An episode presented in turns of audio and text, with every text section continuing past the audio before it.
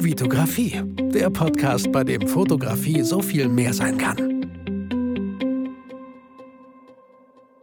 Hi, mein Name ist Vitali Brickmann und ich freue mich, dass du wieder in einer weiteren Podcast-Folge dabei bist. Wie du in letzter Zeit gemerkt hast, habe ich relativ viele Gäste in meinem Podcast, weil mir das am meisten Spaß macht und ich mir nicht überlegen muss, was für Themen ich selber bespreche. Und auch heute habe ich einen sehr besonderen Gast in meinem Podcast. Christian Anderl hat Shootcamp 2014 gegründet, eine Plattform, ein Mitgliederbereich für Fotobegeisterte mit fast 9000 Mitgliedern. Die aktuelle Zahl wird er uns gleich nennen. Ähm, und ist so wie ich bald zum zweiten Mal Vater. Und ähm, ja, ich freue mich, Christian, und bin gespannt, was für weitere Gemeinsamkeiten wir hier in dem Podcast entdecken dürfen. Hi. Ich freue mich über die Einladung. Vielen Dank. Hallo. Sehr gern, Christian. Ähm, eine sehr, ein sehr großer Fan von dir, die Tatjana Pirker, hat mich angeschrieben und berichtet mir immer so voll motiviert, ähm, weil sie auch mich über die Fotografie kennengelernt hat in meinem Podcast, ähm, dass es da dieses Shootcamp gibt und sie ist voll fasziniert davon, was für tolle Sachen da drin vorkommen und so.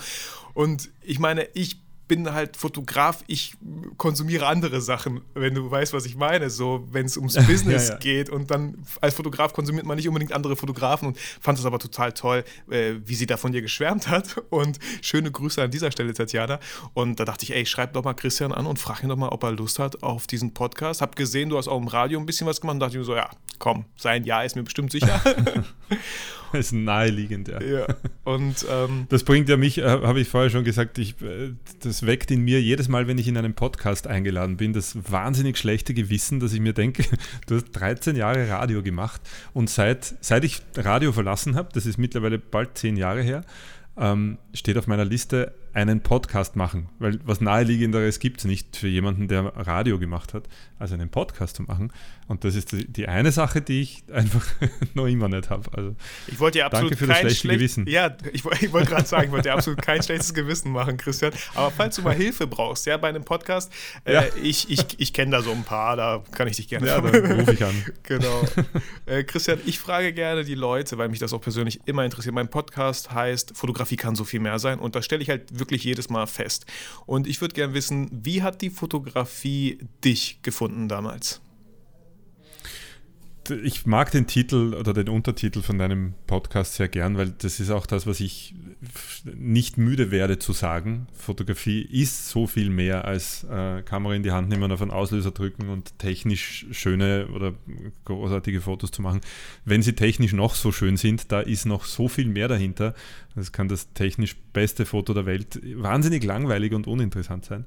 Es kann ein technisch grottiges Foto ähm, weltberühmt werden, aus gutem Grund. Ähm, und nicht nur das, also dir muss ich nicht sagen, dass Fotografie so viel mehr sein kann. Fotografie ist, wie hat es mich gefunden? Also der, der, erste Eindruck war tatsächlich ähm, als Kind noch, Jugendlicher, so an der Schwelle zwischen Kind und Jugendlicher, habe ich ein Interview gesehen im Fernsehen von einem Regisseur. Es war eigentlich von, mich hat von Anfang an Film und Fotografie gleichermaßen gefesselt und gefangen, weil es zwei so unterschiedliche und doch so verwandte und gleiche Medien sind, mit denen man so viele Dinge tun kann. Ich habe ein Interview mit einem Regisseur gesehen, der mit einem, der, der seine Bildausschnitte mit einem Karton gesucht hat. Damals gab es ja digital noch nicht, ähm, bin ja schon so alt. ähm, der hat einfach mit einem Stück Karton, wo der Bildausschnitt von seinem Film ausgeschnitten war, ist er durch die Gegend gegangen und hat einfach, indem er diesen Karton weiter weg oder näher rangehalten hat und hat, hat einfach Bildausschnitte gesucht und dem Kameramann dann gezeigt, was er sich, wie er sich das Framing vorstellt, wie er sich diesen Ausschnitt vorstellt und diese Situation. Das hat mich so gefesselt, dass ich meinen Schuh Schuhkartondeckel gesucht habe im Haus meiner Eltern und habe ein Loch reingeschnitten und bin dann ewig lang durch die Gegend gegangen und habe fotografiert in meinem Kopf. Cool. Habe einfach Bildausschnitte gesucht und die war dermaßen fasziniert von dieser, von dieser einfachen Sache, die Realität zu beschneiden also beschneiden ist falscher Ausdruck, aber einfach einen, einen Teil der Realität rauszufiltern mit diesem Rahmen und dem plötzlich eine völlig neue Bedeutung zu geben und etwas, das einfach da rundherum liegt, zu framen, in einen Rahmen zu packen und plötzlich Fokus drauf zu lenken oder eine Geschichte zu erzählen, indem ich reduziere. Das war für mich so ich hätte es damals nie so formulieren können, aber im Nachhinein weiß ich, das was, was war genau das, was mich so fasziniert hat. Ähm, durch Reduktion der Realität auf, diese, auf diesen einen Ausschnitt so vieles bewegen zu können und an Ort und Stelle zu stehen und dort herauszufinden, da rund um mich passieren einfach hunderte kleine Geschichten, wenn ich sie richtig erzähle, mit diesem wahnsinnig einfachen Mittel. Und das hat mich nicht mehr losgelassen irgendwie. Also ich, ich wollte dann einfach eine Kamera haben, habe dann irgendwie... Die Kamera war aber witzigerweise nie wirklich das, das, das Ding für mich. Also ich war selten, also kam dann später erst diese technikverliebte Phase, wo ich dann draufgekommen bin, dass ja Kameras ordentlich geile Teile sind. ähm, und wow, ich will so eine und ich will so boah, immer mehr haben. Das, die Phase habe ich natürlich auch durchlebt, aber die hat nicht mal so lange gedauert, weil ich ja relativ schnell verstanden habe, das sind zwei verschiedene Dinge. In Equipment verliebt sein ist natürlich verständlich, aber es hilft meiner Fotografie und dem, was Fotografie für mich bedeutet, eigentlich nur bedingt. Weil da geht es viel mehr um die Geschichten und um Ausschnitte, um Gefühle, Gedanken, da geht es um so viel, wie du, wie ja, du ja richtig sagst. Fotografie genau. kann so viel mehr sein. Ähm, ja, der, der, der, Equipment-Verliebtheit kann man sich ruhig hingeben, aber muss man nicht. Und ja, so hat es mich gekriegt und dann war ich irgendwann mal äh, als Pubertierender in einer Schule, in einer Hotelfachschule, weil ähm, der, das Ziel, Fotograf zu werden, hatte ich zwar. Ich bin aber in einem Umfeld damals und auch einer Zeit aufgewachsen. Ich habe mir halt dann so als 12, 13, 14-Jähriger ausreden lassen, dass Fotografie als Beruf eine gute Idee wäre. Witzigerweise, das, ich liebe diesen Umstand ja jetzt mittlerweile, ähm, witzigerweise nämlich mit denselben Worten, mit denen man jetzt Fotografen davon abrät, Fotograf zu werden. nämlich Fotografie als Beruf ist tot. Das hat man mir ähm, vor mittlerweile, lass mich kurz rechnen, das müssen schon über 30 Jahre sein, hat man mir das als Jugendlichen so gesagt, Fotografie als Beruf ist tot, das kannst du vergessen. Also entweder du wirst ein weltberühmter Künstler mit äh, Galerie in New York oder du musst Filme verkaufen beim Hartlauer. Für euch Nachbarn, Hartlauer ist bei uns in Österreich ein mhm. Brillen- und Fotofachhandel, eine Kette. Und ich wollte halt nicht Filme verkaufen und habe mir das äh, ausreden lassen und habe mir halt hab mir diese Angst einreden lassen, dass du als Fotograf nicht überleben kannst. Und bin dann in die Hotelfachschule gegangen, weil Kochen fand ich auch sehr spannend. Und dort, witzigerweise, hatte ich dann einen Lehrer, beziehungsweise in dem Internat einen Betreuer, der fotografiert hat und der eine eigene Dunkelkammer dort in der Schule aufgebaut hat und Kindern, Jugendlichen, die Interesse daran haben, angeboten hat, wenn, wenn du Lust hast, dann gehe ich mit dir fotografieren und in der Dunkelkammer entwickeln. Und natürlich war ich da sofort dabei. Ähm, habe dann den, die, die, Nachmittage, während alle anderen draußen in der Sonne waren, in der Dunkelkammer mit ihm verbracht. Witzigerweise, da war eine, eine Klassenkollegin von mir war auch dabei, die ist jetzt auch professionelle Fotografin. Ach cool. ganz lustig. Wir waren die einzigen zwei, die, die da langfristig bei ihm dabei geblieben sind und beide sind wir jetzt in der Fotografie äh, gelandet. Und ja, und so ist das halt weitergegangen. Ich habe dann ähm, in meinem Heimatort jemanden kennengelernt mit einer eigenen Dunkelkammer. Der hat mir erlaubt, dort äh, Zeit zu verbringen, was wieder dazu geführt hat, dass ich den Sommer statt am Badesee in der Dunkelkammer verbracht habe und bin da irgendwie nicht mehr so richtig rausgekommen. Ich habe witzigerweise beruflich ganz andere Wege beschritten dann, aber Fotografie war halt irgendwie immer dabei.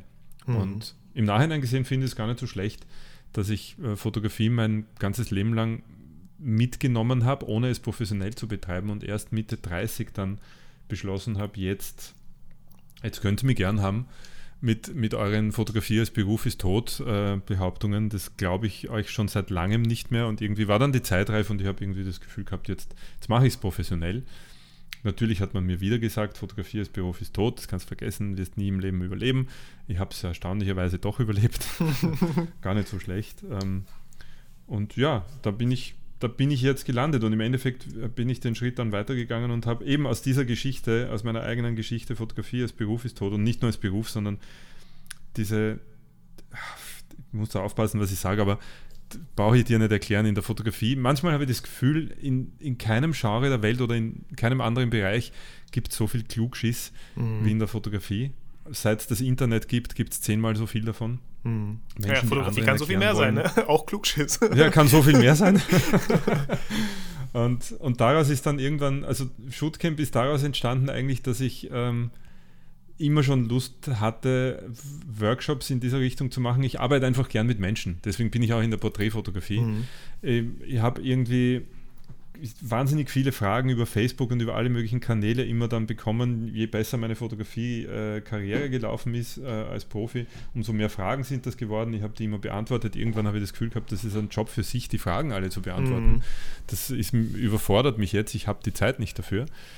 Dann habe ich mal Workshop ausprobiert, weil ich einfach Lust hatte, das zu probieren. Ähm, und das ist so gut angekommen und ich habe das Feedback von drei Workshops hintereinander bekommen von Menschen, die mir dann gesagt haben, ich war schon in so vielen Workshops, habe Bücher gelesen, alles Mögliche probiert, aber du erklärst echt, echt gut. Ich habe es jetzt endlich verstanden und habe mir dann gedacht, in meinem Leben gab es immer diese eine Regel, wenn du draufkommst, dass du etwas offensichtlich gut kannst, dann mach's. Mhm. Weil wenn es dir Spaß macht und andere dir sagen, hey, das, gefällt mir, wie du das machst, ja, dann, dann lass dich drauf ein. Und dann, ja, dann ist daraus die Idee entstanden, schon 2012 eigentlich, 13 herum, das online in irgendeiner Form zu machen und anzubieten und gab es damals bei uns auch noch kaum oder wenig in dieser Form und daraus entstand dann ein Online-Kurs. Ähm, eigentlich hat der, Anf also es war ein Anfängerkurs, der zusammengefasst auf sieben Module in acht Stunden alles geboten hat, was man halt als Anfänger wissen muss, weil ich gemerkt habe, dass man einen Workshop für Anfänger eigentlich gar nicht geben kann, weil wie willst du an einem fünf mhm. oder acht Stunden, selbst wenn es ein zwölf Stunden Tag wäre, wie willst du jemandem alles beibringen, was er wissen muss zum Einstieg in diesem einen Tag? Und dann die Frage, wie soll er das alles behalten? Also wenn man das. Das war das, das Hauptproblem, mhm. war eben dann, ich habe genau gewusst, die gehen jetzt bei der Tür raus und in zwei Wochen wissen die nur noch 10% davon. Ja. Ähm, habe dann angefangen, Handouts auszuteilen bei den Workshops, was einerseits erfreulich war, weil, die, weil ich Feedback bekommen habe, das tut sonst keiner. Schön, dass du das machst. Andererseits war mir halt wiederum klar, das ist auch nicht die Lösung. Und dann hat irgendwann mal jemand aus, ich glaube aus Hamburg, äh, bei mir angefragt und gesagt, ich würde so gerne einen Workshop bei dir machen, aber du bist mir zu weit weg. Mhm. Ich kaufe ein Workshop-Ticket und du stellst ein iPad oder irgendeine Kamera auf und streamst den äh, Workshop und ich schaue einfach per, per Livecam zu. Geht das? Und ich habe mir gedacht, wie jetzt? Der, der, der kauft ein ganzes Workshop-Ticket, nur damit er, da, da kann er ja nicht einmal wirklich dabei sein, der schaut ja nur zu über diesen Stream. Und da haben wir dann gedacht, okay, gut, wenn der Bedarf da ist, dann probiere ich es doch mal auf diese Art und Weise. Das ist Win-Win-Situation für beide Seiten, weil ich kann wesentlich mehr Inhalt reinpacken und das so strukturieren, dass jeder in, seiner eigenen, in seinem eigenen Tempo arbeiten kann und nicht Menschen auf verschiedenen ähm, Wissensständen im selben Raum sitzen und der eine langweilt sich, während der andere überfordert ist mit dem Inhalt. Ja, so ist es entstanden und mittlerweile sind wir im sechs Jahre äh, da auf dem Markt, haben mit, glaube 9500 äh, Kursabsolventen und jetzt seit kurzem machen wir auch einen, haben wir auch einen Free-Account angeboten zum ersten Mal ähm, aufgrund dieser, aufgrund dieser Lockdown-Sache, die mhm. wir alle durchleben gerade haben wir gesagt, wir machen jetzt mal zum ersten Mal in der Shootcamp-Geschichte einen Free-Account auf. Was heißt, man kann sich bei uns registrieren und kann Live-Webinare, wir machen jede Woche ein Live-Webinar zum anderen Thema, oft auch mit Gästen. Ähm, und die kann man sich mit diesem Free-Account einfach anschauen bei uns. Und jetzt sind wir dadurch 12.500 äh, Mitglieder wow. geworden. Ähm, ja, da, da stehen wir jetzt. Das ist so circa die, ich hoffe, die Kurzfassung in zehn Minuten. Ey, ich bin immer froh, wenn, wenn du mich Leute fragst, wie bist du zur Fotografie ja. gekommen, kriegst du die Verdammt, kurze hätte ich das Minuten gewusst, Antwort. Christian. nee, alles gut. Da war so viel, da war ja. so viel Inhalt drin, was ich super spannend finde, ja. Äh, deswegen frage ich auch, weil jeder einen ganz anderen Bezug hat zu Fotografie und, und dann entstehen so schöne Geschichten, ja. Das sind immer so die kleinen mhm. Sachen im Leben und du als kleiner Junge, der diese Reportage gesehen hat, ne, weißt du, deswegen sage ich ja. immer, wird die Fotografie dich gefunden, weißt du? Und genau. ähm, ich, ich kenne auch jemanden, der meinte, er hat auch irgendwie mal eine Ausbildung beim Fotografen gemacht und der Fotograf meinte, ähm, wir gehen jetzt mal fotografieren, aber ohne Kamera. Und er so, hä, wie, wie war ja. das, wieso? Und er ist auch, ne, und schau dir die Sachen an und nimm deine beiden Zeigefinger und Daumen, ne? man kennt das, man formt dann genau, so, ein, genau. so, ein, so ein Rechteck und genau. schaut mal durch. Ähm, genau. ein anderer guter Kumpel von mir, Oliver Hugo, äh, schöne Grüße an dieser Stelle, falls er diesen Podcast hört, der sagt auch immer so, ich liebe es, durch die Städte zu gehen. Er ist total gerne auf Reisen und fotografiert einfach Menschen. Er spricht die einfach an, da traut er sich relativ viel. Und er sagt immer so, ich sehe die Welt so in Szenen. Ich gehe lang mhm. und auf einmal sehe ich eine Szene. Und die möchte ich, die möchte ich, ja. die möchte ich einfangen. Und mir ist auch aufgefallen, ähm, du meintest halt so, ne, man äh, reduziert ja, auf einen gewisses, äh, gewissen Bildausschnitt. Und wenn mir oft Bilder nicht so gefallen, ist das ganz oft so, dass viel zu viel auf dem Bild drauf ist. Mhm. Also Stimmt. man weiß gar nicht, wo man hingucken soll. Da sind noch ganz viele Autos und vorne wolltest ja. du, ach, du wolltest ein Porträt machen, aber da hinten passiert auch noch so eine Menge. Also was, was wolltest du eigentlich? Ja. Und, und, äh, Klassischer Anfängerfehler, viel zu viel im Bild und kein Fokus aufs richtige, aufs richtige Motiv oder keine, keine Geschichte, keine klar erkennbare. Ich mag diese Geschichte auch, der, wir gehen jetzt mal fotografieren, aber ohne Kamera. Das ist witzig, weil Shootcamp, äh, der erste, der Basiskurs, der Einsteigerkurs für Shootcamp beginnt ein ganzes Modul lang, ähm, in dem ich, äh, und ich glaube, das ist auch der, der Punkt, wo sich Menschen entscheiden, ob sie dabei bleiben mhm. oder nicht äh, einerseits, ob sie mich aushalten und zweitens, äh, ob sie diese Denkweise äh, nachvollziehen können. Das ganze erste Modul findet ohne Kamera statt. Mhm. Beziehungsweise sage ich denen, wenn du überhaupt jetzt fotografierst, dann mit dem einfachsten Mittel, das dir zur Verfügung steht, entweder ein Loch in einem Karton oder Smartphone maximal, wobei die können ja schon viel zu viel, aber mhm. da habe ich zumindest keine Technik-Ablenkung, sondern da habe ich einfach draufdrücken und fertig. Ähm, weil wir das ganze erste Modul genauso bestreiten, nämlich nur, es gibt eine eigene Übung, die nur Achtsamkeit äh, trainiert, wo es wirklich darum geht, ähm, Alltagsdinge, am besten den, den Weg, den du jeden Tag in die Arbeit gehst oder dein, um, deine Umgebung, die du glaubst, in- und auswendig zu kennen, zu durchsuchen nach den Kleinigkeiten, die dir nicht aufgefallen sind oder nach einfach nur nach Licht und Farben und Kombinationen, die dir vielleicht bis jetzt nicht aufgefallen sind. Und da kriegen wir wahnsinnig viel Rückmeldung von Menschen, die sagen, ich fasse es nicht, ich bin auf diesem Arbeitsweg seit 30 Jahren unterwegs, jeden Tag. Und ich plötzlich sehe ich dort Dinge, die mir nie aufgefallen sind.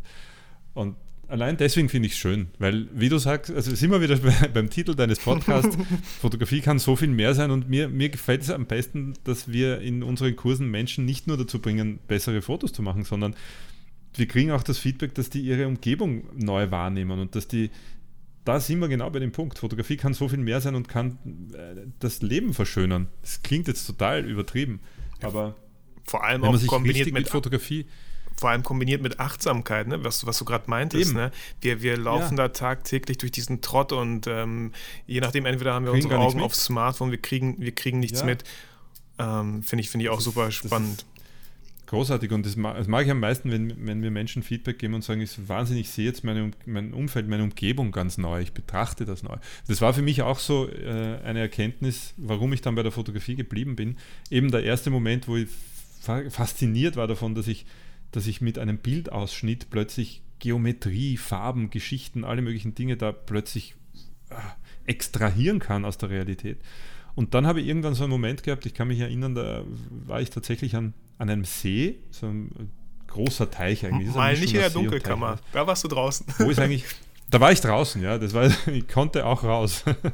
ähm, wo ist eigentlich die Grenze zwischen See und Teich? Ich habe das nie verstanden, aber es ist ein großer Teich gewesen, egal. Großes also ein Wasser See, mit nein, Bäumen, ein, ein, See. ähm, und habe da, ich weiß auch nicht, mir ist es an dem Tag nicht sonderlich gut gegangen. Ich kann mich nicht erinnern, warum. Ich war einfach nicht gut gelaunt, es war irgendwas ist passiert, es war nicht gut.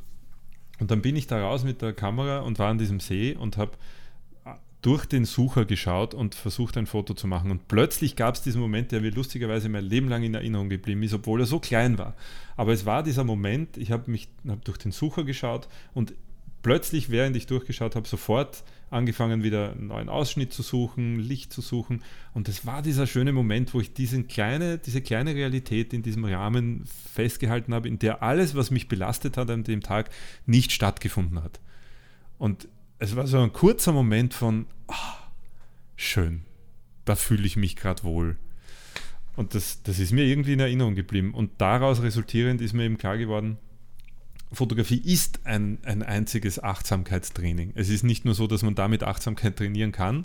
Es ist eine einzige, mhm. es ist fast meditativ. Es ist durch dieses Loch schauen und die Realität auf andere Art und Weise wahrnehmen und feststellen, wie viel da eigentlich passiert, woran man sonst so vorbeischaut. Mhm. Und vielleicht auch mal die Flucht vor, vor der anderen Realität, vor den Dingen, die einen gerade belasten. Großartig ja, ja, ich verstehe den Untertitel deines Podcasts besser, ja. als du denkst. Oh, danke, dass du, dass du das mit uns auf jeden Fall teilst. Mir ist gerade irgendwie so auch ein bisschen klar geworden. Ich meine, ich fotografiere seit kurzem Sony A, mit der Sony A7 III und ich schaue halt immer aufs Display und mache Fotos und habe mich irgendwie dran gewöhnt. Mhm. Und äh, mir mhm. fällt halt auf gerade so, vielleicht sollte ich doch mal wieder öfter durch den Sucher gucken, um einfach alles ja. andere auszublenden. So. Ja. Weil ja, wenn ich aufs unbedingt. Display schaue, dann, ja. Ich habe halt sieben Jahre unbedingt. lang mit meiner 5D Mark II fotografiert und da ähneln wir uns mhm. halt auch. Ich war, für mich sollte die Kamera einfach Bilder machen.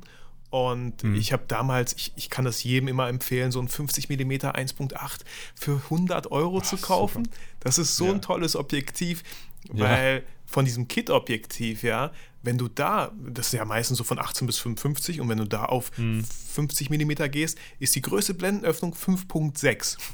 Ja, und dann ist halt schade. so äh, 1.8 bei dem anderen so ein Riesenunterschied. Und das ist das, was wir ja meistens wollen. Wir wollen diese schöne Unschärfe am Anfang haben mhm. und wundern uns, dass unsere Bilder eher verwackelt sind, weil wir versuchen nachts noch irgendwelche schönen Familienfotos zu machen, wo bei ganz wenig Licht noch irgendwie ins Wohnzimmer kommt oder so. Und ähm, da, das, das fand ich, merke ich gerade, dass ich vielleicht äh, doch öfter durch den Sucher schauen sollte und nicht immer aufs Kann ich nur Display. nahelegen. Ja. Also ich, ich bin ein Verfechter des durch den Sucher Also ich schaue nie auf die Displays äh, meiner Kameras, selbst bei, ähm, bei der EOS R. Ähm, Ausnahme ist natürlich Film, wenn ich damit mm, filme, das mm. ist mhm. logisch, das ist was anderes, ja. aber ich schaue immer durch den Sucher und das ist auch ein Grund, so großartig ich die Entwicklung der Systemkameras finde und der spiegellosen, da gibt es viele technologische Fortschritte, das ist keine Frage und ich kann kaum erwarten, die EOS R5 ähm, in meinen Händen zu haben, weil da tun sich technische Möglichkeiten auf, die natürlich fantastisch sind. Genau genommen äh, braucht es aber alles schon längst keiner mehr, was, da, mhm. was da, an Technologie äh, passiert. Also beziehungsweise sagen wir so, da sind, wird längst, längst, nämlich auf einem technischen Niveau, wo es nur noch um Spezialanwendungen geht, die nur noch Sinn machen, wenn ich sie auch brauche. Weil einfach so, nur weil es möglich ist, mit, ja. mit hunderttausenden ISOs zu fotografieren, braucht das kaum jemand im Alltag. Ähm, 8K, die R5 bringt 8K RAW in sogar mit 4K Slow Motion. Ja, ich finde es großartig. Ich, ich habe Anwendungen dafür. Ich finde in meinem beruflichen Alltag Anwendungen dafür. Aber wenn ich keine Anwendung dafür finde, dann kaufe ich das Zeug nicht. Also, mhm. ähm, was ich aber eigentlich sagen wollte, die, die Systemkameras, ich finde die Entwicklung ja großartig, aber trotzdem bin ich einer davon, von diesen Verfechtern. Ich werde für immer bis ans Ende meiner Tage sagen, DSLR wird nicht sterben. Die Spiegelreflexkameras werden nicht sterben, genau aus dem Grund, weil es immer Menschen geben wird wie mich, die durch diesen Sucher, den analogen Sucher, durchschauen wollen und tatsächlich analog durch das Loch, durch die Kamera, durch das Objektiv durchschauen wollen und nicht eine Interpretation von einem Bildschirm, weil ganz egal wie gut die Bildschirme in äh, Spiegellosen sind, jetzt schon und wahrscheinlich auch noch viel besser werden, es ist und bleibt für immer eine Interpretation, eine digitale von dieser Kamera, die ich zu sehen kriege. Ich kriege nie das zu sehen, was ich sehe, wenn ich durch eine Spiegel, äh, durch eine Kamera mit Spiegel schaue. Das mhm. Wird einfach, diese technische Hürde, die wird nie zu überwinden sein. Ich musste gerade so. Keine Interpretation. Ich habe ich hab eine leichte Ausrede, warum ich nicht immer durch den Sucher schaue oder froh bin, es nicht immer tun zu müssen. Ich bin Brillenträger. Ich weiß nicht, bist du, trägst du eine Brille? Das bin ich seit kurzem auch. Ich ja. war seit, kurzem erst. Ich versuche mich gerade an die Brille zu gewöhnen. Mhm. Ähm, ja, eh schöne Ausrede. Funktioniert aber nicht, wie du weißt, weil die, weil die Sucher auf analogen, äh, die analogen Sucher eine Dioptrien-Einstellung haben. So ein kleines Rädchen. Ja. Da kann man sich die, die, die passende Dioptrien einstellen und dann sieht man da besser als mit der Brille. Also nein, keine Ausrede. Funktioniert nicht. Ähm, lass uns noch mal ganz bisschen zurückgehen. Also zu, zu deinem Werdegang so ein bisschen. Du hast gesagt, du, du warst, bist Koch. Bist du wirklich ausgebildeter Koch? Das ist ein wenig peinlich, weil ich kann das lang nicht mehr so gut, wie ich es mal konnte oder mhm. können sollte mit der Ausbildung, die ich habe. Aber ja, ich habe eine Hotelfachschule gemacht und war auch äh, Saisonarbeiten als Koch in Hotels. Ähm, ich konnte das mal sehr gut, aber ist halt auch schon sehr lang her. und du meintest auch, du bist ganz froh, dass du damals dich nicht entschlossen hast, irgendwie ja, so wirklich Fotografie als Beruf zu betreiben, sondern dass es erst später gekommen ist. Was, warum, warum denkst du das? Warst du noch nicht reif genug? Hättest du die Fotografie kaputt gemacht, ähm, wenn der Druck da gewesen wäre? Mm, zum einen der Druck, das wäre sicher auch dazu gekommen, beziehungsweise zu früh, das als Beruf äh, zu sehen oder als, damals wäre es mit Sicherheit, wäre ich eine Ausbildung durchlaufen, eine analoge Fotografie-Ausbildung. Mhm. Ähm, und ich hätte, das klingt jetzt böser, als ich es meine, aber ich hätte, ich wäre in jungen Jahren in diese Welt eingetaucht der Meisterfotografie, der analogen äh, Fotografie und wäre wahrscheinlich dort technisch ein bisschen zu stark abgebogen in, und in Richtung es, meinen Lebensunterhalt damit verdienen müssen. Es ist immer ein Unterschied, ob ich das muss oder ob ich das kann. Mhm. Das habe ich natürlich auch ganz stark zu spüren bekommen, als ich vor zehn Jahren ähm, mittlerweile elf, zwölf Jahren, ähm, mich dazu entschieden habe, professionell zu fotografieren. Es ist dann schon, es ändert sich das Spiel. Ähm, du musst dann deinen Lebensunterhalt damit verdienen, musst deine Familie damit ernähren und dann musst du auch Dinge machen, die du unter anderen Umständen vielleicht nicht gemacht hättest. Und sich da einen Weg erst zu erarbeiten, dass ich diese Kombination geschafft habe, ich, mir die Jobs auszusuchen und zu sagen, ich mache nur das, was ich machen will und kann gleichzeitig aber meinen Lebensunterhalt damit verdienen. Das war ein Weg und den weiß ich nicht, ob ich mit, äh, mit 18, 20, 25 so schnell beschritten wäre, zum einen. Was aber für mich jetzt im Nachhinein, das kann ich nur im Nachhinein für mich sagen, noch wesentlicher war, warum ich froh bin, dass ich so gemacht habe, wie ich es gemacht habe, weil ich durch die anderen beruflichen Ausflüge, die ich unternommen habe, erstens mal sehr vieles gemacht habe, was mich interessiert. Weil es war ja nicht nur so, dass Fotografie mein einziges Interesse wäre und ich habe gesagt, ich will nur das machen und sonst nichts, sondern es gab vieles, was mich interessiert. Da war eben auch Kochen dabei oder ähm, bautechnischer, ich war mal bautechnischer Zeichner. Das mhm. heißt, ich habe ähm, im Hochbau, ich habe Häuser mit einem Architekten gemeinsam entworfen oder war beim Entwurf beteiligt, habe das dann umgesetzt, gezeichnet bis hin zur ähm, Umsetzung im Bau. Das gibt Häuser, die, in denen heute noch Menschen wohnen, die von mir gezeichnet wurden. Das cool. gefällt mir. ähm, ähm, ich will aber nicht hinterfragen, ob auch eins eingestürzt ist. Das wird ich wollte gerade sagen. Aber ich glaube, nein, ich glaube, soweit ich weiß, stehen noch alle. Ähm, und ich habe auf, dem, hab auf dem Weg sehr vieles gemacht, bis hin zum Webdesign. Ich wollte auch mal Designer werden und habe mich sogar in die. Ich, ich habe mich in so viele Themen eingearbeitet und so vieles beruflich umgesetzt, eben auch Radio. Das hat mich auch immer fasziniert und ich habe es dann äh, zu einer Radiokarriere gebracht, bis hin zu, ich habe eine eigene Morningshow am Wochenende moderiert beim größten Sender in Österreich. Wow. Das waren alles Dinge, die hätte ich sonst nicht gemacht, die hätte ich sonst nie erlebt. Ähm, das wäre mir sonst nie passiert, unter Anführungszeichen.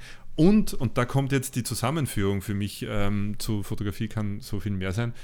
Meine Fotografie, die ich jetzt, wie ich Fotografie jetzt denke oder lebe, hat davon extrem profitiert, weil die Lebenserfahrung und die, die Dinge, die ich halt gemacht habe und die ich erfahren habe, meine Fotografie maßgeblich beeinflusst haben. Die haben dazu geführt, dass ich jetzt mich hauptsächlich auf Porträtprojekte ähm, konzentriere, wie zum Beispiel das Väterprojekt, das aktuelle Langzeitporträtprojekt, äh, wo ich einfach diese, alles, was ich da gemacht habe in meinem Leben zusammenführe und ich führe halt Interviews und Gespräche mit Vätern, allen Alters, mit allen möglichen äh, Situationen ähm, und mache dazu und dabei Porträts von diesen Vätern und das ist ein das wird ein, ein, es ist ein Monsterprojekt zum einen, mhm, mhm, aber das, ich bin, glaube ich, nur in dieser Situation, in dieser Lage wegen der Erfahrungen, die ich gesammelt habe. Und ich, irgendwie führt das alles äh, zusammen, endet in dem, was ich jetzt tue. Und ich bin auch noch lange nicht fertig damit, also ich glaube auch, dass ich mit 50 was Neues anfange. Ich weiß nur noch nicht was, aber ähm, das vielleicht ein Podcast. Genau. ja, vielleicht ist, vielleicht ist dann der richtige Zeitpunkt für einen Podcast. Wer weiß, wer weiß. Ich habe keine Ahnung. Aber auch diese, eben diese Erkenntnis aus meinem, äh, aus meinem Leben, jetzt klinge ich echt schon wie ein alter Mann, nur weil ich graue Haare kriege, aber für mich ist wirklich in den letzten Jahren, jetzt, du kennst das als Vater, wenn man dann so Gedanken plötzlich hat, was will man eigentlich seinem Kind weitergeben. Ähm, da, da, ist für mich tatsächlich das Resultat meines Lebens, das ich ihm weitergeben möchte, leg dich nicht zwingend auf irgendwas fest, nur weil dir irgendwer mhm. vielleicht das Gefühl gibt, du sollst dich auf was festlegen, sondern hör in dich rein, was dich interessiert. Geh den Weg, mach's, auch wenn es auf den ersten Blick vielleicht keinen Sinn ergibt und du dich selber fragst, warum mache ich das und jetzt, warum mache ich jetzt ganz was anderes und ah, ich fange immer wieder bei Null an. Nein, so ist es nicht. Man fängt nie bei Null an. Man nimmt immer die Erfahrungen vom, vom letzten Ding mit und die fließen immer ins nächste ein. Und wer weiß, welches Gesamtbild sich irgendwann daraus ergibt. Ähm, kann dazu wirklich nur raten, auch Fotografie nicht isoliert für sich zu sehen. Das, jetzt sind wir vielleicht bei dem Punkt, warum ich froh bin, ähm, dass ich es nicht von Anfang an als Beruf gemacht habe, weil möglicherweise hätte ich Fotografie isoliert für sich als Fotografie betrachtet und wäre in dieser Welt so verhangen, festgehangen, dass mir der Blick auf die anderen Dinge rundherum dadurch gefehlt hätte. Vielleicht, also ich weiß mhm. eh nicht, ob das so ist. Ja. Kann, kann ja sein, dass das nicht so gewesen wäre. Aber ich sehe das halt in dieser ganzen Diskussion, die wir vor einigen Jahren noch hatten, ob Fotografie Meisterprüfung sein muss und ob das ein freies Gewerbe sein darf und so weiter. Da habe ich so viel festgefahrene Dinge gesehen und habe mir wirklich in der Zeit gedacht, wer weiß, wie ich das jetzt sehen würde, mhm. wenn ich mit, mit 14 eine Ausbildung angefangen hätte, mit 20 ins Berufsleben eingestiegen wäre und vielleicht wäre ich jetzt auch so festgefahren auf, das muss ein, ein geschützter Beruf sein und hätte jetzt nicht die Freiheit im Kopf, die ich jetzt habe und dem Ganzen zu begegnen. Und ich glaube aber, dass jetzt in der Zeit, in der wir leben, irrsinnig notwendig ist, ganz dringend notwendig ist, zu verstehen, dass sich Fotografie nicht nur auf der technischen Ebene, sondern auf allen Ebenen verändert hat gewaltig verändert hat. Mhm. Fotografie hat eine ganz neue Rolle übernommen in, in unserem Leben, allein schon durch Digitalisierungen. Ähm, gleichzeitig bleiben die alten ähm, Möglichkeiten erhalten. Also Fotografie konnte immer schon viel mehr sein. Wenn man ähm, sieht, was alte Meister, wie man sie nennt, äh, früher so rausgeholt haben, wie die Geschichten erzählt haben, sensationell. Das bleibt ja, das geht ja nicht weg. Ähm, aber es ist halt so, so viel mehr dazugekommen, wenn man, wenn man Fotografie als Beruf leben will, muss man so viel mehr denken als nur Fotografie. Da muss man die Möglichkeiten sehen, die es businesstechnisch bringt und dann seine, seine Möglichkeiten auf dem Gebiet ähm, erkennen, sehen und umsetzen. Und da, ja, ja da, da braucht es eine andere Frage. Ja, da braucht es auch auf jeden Fall viel Arbeit und ähm, ja. ja. die richtige Motivation auch. Ne? Ich sage auch immer ganz oft gerne zu den Leuten, ähm, wenn ihr gerade in dem Studium seid, ne, hey, probiert euch aus. Noch, ihr habt ja. ihr, gar keinen Druck, damit Geld verdienen zu müssen. Findet raus, was euch am mhm. meisten Spaß macht. Von mir aus könnt ihr ja so tun, als ob Aufträge wirklich bezahlte Aufträge wären, aber probiert, nutzt diese Zeit, wo ihr noch bei Mama und Papa vielleicht lebt ähm, nutzt, nutzt die jetzt so, weil ihr wollt nicht dann auf einmal jeden Auftrag annehmen, den ihr gar nicht mögt, nur um, um mhm. Geld reinzubringen. Und ich sage auch immer, ich, ich mag dieses Bild von, ähm, Leute denken so, ach komm, ich wage mal den Sprung ins kalte Wasser, merken aber am Ende, oh verdammt, ich hätte mal schauen sollen, ob da überhaupt Wasser drin ist. Was ich damit oft, was ich damit oft sagen möchte, ist, die Leute ähm, die, die ist noch zu früh vielleicht. So wie, wie bei dir. Weißt du, du hättest dir die Fotografie ja. mega kaputt gemacht wahrscheinlich und wärst vom Mindset wahrscheinlich ganz anders, ganz andere Einstellung gehabt. Wahrscheinlich, so. ja. Und dann gibt es natürlich auch noch dieses schöne Bild, man kann ja auch mal den Fuß reinhalten und gucken, wie warm das Wasser überhaupt ist und ob da überhaupt Wasser drin ist. Das, das machen ja auch mhm. ganz viele. Äh, du, warst, du warst Koch äh, und hast trotzdem natürlich den Weg zur Fotografie gefunden und einfach Sachen mhm. ausprobiert. Ähm, deswegen, da, da wäre ich echt vorsichtig, weil da, dazu gehört super viel mehr als nur äh, Fotos herzustellen. Und ich weiß ja. nicht, wie es bei dir ist. Ich habe mit der Fotografie angefangen. Äh, überwiegend mache ich eigentlich Videos. Ich liebe es, Fotos zu machen, finde es aber total schwer, damit Geld zu verdienen. Hochzeiten, ja, mhm. sehr lukrativ. Momentan finden die nicht statt. Aber ähm, vielleicht, vielleicht willst du da nochmal sagen, was denkst du, wie kann man heute überhaupt mit der Fotografie Geld verdienen und wenn ja, in welchen, welchen Sparten? Wie, wie muss man sich da aufstellen? Also das ist einer, genau einer der Punkte, die ich gemeint habe, mit äh, man muss einfach umdenken in der Zeit, in der wir leben. Man, man, man kann sich nicht mehr darauf verlassen, dass ich kaufe mir eine Kamera, ich will Hochzeiten fotografieren, äh, Porträts fotografieren, was auch immer, und davon werde ich in drei Monaten leben. Ähm, der Schritt davon, Fulltime leben zu können, ist ein langer, es sind viele Schritte, es braucht viel, viel, viel mehr als, als das. Ähm, und Filmen ist genau einer dieser Punkte. Ich habe, äh, als ich begonnen habe mit meiner professionellen Karriere, das ist ein komisches Wort, aber äh, als Profi begonnen habe, habe ich sofort mit Film dazu angefangen, weil es aus so vielen Gründen naheliegend war. Erstens, wie gesagt, ich habe von Anfang an Fotografie und Film gleichermaßen lieben gelernt, weil es dasselbe Medium und doch ganz anders ist. Ähm, und ich habe von Anfang an gewusst und gesehen, das ist eine Möglichkeit, das zu überleben, weil eben weil sich Fotografie wahnsinnig verändert hat. In jeder Hosentasche steckt mittlerweile mhm. potenziell eine stärkere, bessere Kamera als vor zehn Jahren in einer sauteuren Spiegelreflexkamera. Das wissen wir. Das ist einfach, also was, was Smartphones mittlerweile können, ist brutal. Ähm, dafür braucht mich niemand. Als technischen Dienstleister braucht mich wirklich niemand. Oder so gut wie niemand. Außer es muss irgendwie Bildmaterial auf höchstem Niveau hergestellt sein und da muss man sich einlesen, okay, dann braucht mich jemand als technischer Dienstleister. Aber ich muss wesentlich mehr bieten können als das. Und der einfachste Weg für mich war damals natürlich Film, weil es mich einerseits interessiert. Dann habe ich die Radiogeschichte noch dazu gehabt. Das heißt, ich war trainiert darauf, in eine, eine Geschichte zu isolieren und in möglichst kurzer Zeit eine Minute 30 war so Radio-Maximumlänge. Ähm, eine, eine Geschichte inhaltlich abzudecken, einen Spannungsbogen aufzubauen, die Menschen richtig ins Thema einzuführen, den Kern der Geschichte zu erzählen und hinten raus wieder so sie zu hinterlassen, dass sie sagen, hey, das, das war jetzt, hat sich ausgezahlt zuzuhören. Ähm, ich habe gewusst, dass ich das kann und dass das Firmen brauchen werden. Und diese Fähigkeit kombiniert mit ähm, Bildgestaltung, die ich aus der Fotografie gelernt habe, war mir klar, dass das einfach einen Markt findet. Und das ist im Gegensatz zur Fotografie, das ist halt leider, das wissen wir auch, ähm, die technischen Gegebenheiten verleiten sehr viele dazu zu sagen, hey, die Oma hat gesagt, ich mache tolle Fotos und zwei Freunde haben auch schon gesagt, deine Fotos sind toll.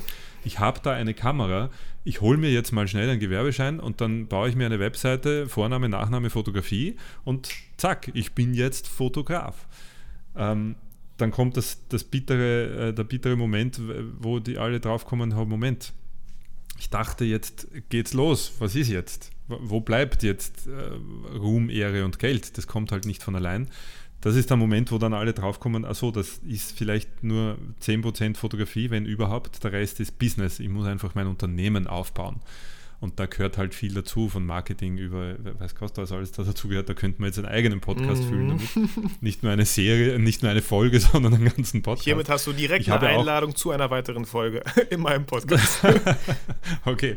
Äh, na, ich habe jetzt äh, auch im Jänner diesen Jahres mein eigenes äh, Coaching, Online-Coaching gestartet in diese Richtung für Fotografen, die genau dort stehen, die bei der Erkenntnis stehen, hoppala, ich mache zwar ganz gute Fotos, aber ich schaffe es nicht, das zu verkaufen. Wie kriege ich das jetzt hin? Ähm, mache ich ein eigenes ähm, monatliches Online-Coaching und deswegen bin ich auch in, in dem Thema ganz, ganz tief verhaftet. Und um zurückzukommen jetzt endlich zur Frage zu deinem Film, ja, für mich war Film von Anfang an. Ich habe eben dann Imagefilme und, äh, und so weiter für, Film, für Firmen angeboten, weil ich wusste, im Gegensatz zur Fotografie, das traut sich jetzt nicht jeder. Da, da, schnappt sich nicht jeder eine Kamera und sagt, mhm. okay, ich mache jetzt auch professionelle Filme. Da ist die Hemmschwelle einiges größer und gleichzeitig habe ich gewusst mit meiner Vorgeschichte aus Radio, ich kann Geschichten erzählen, ich kriege das hin, dass ich ähm, kurze Filme anfertige, die, die funktionieren. Und das hat auch funktioniert.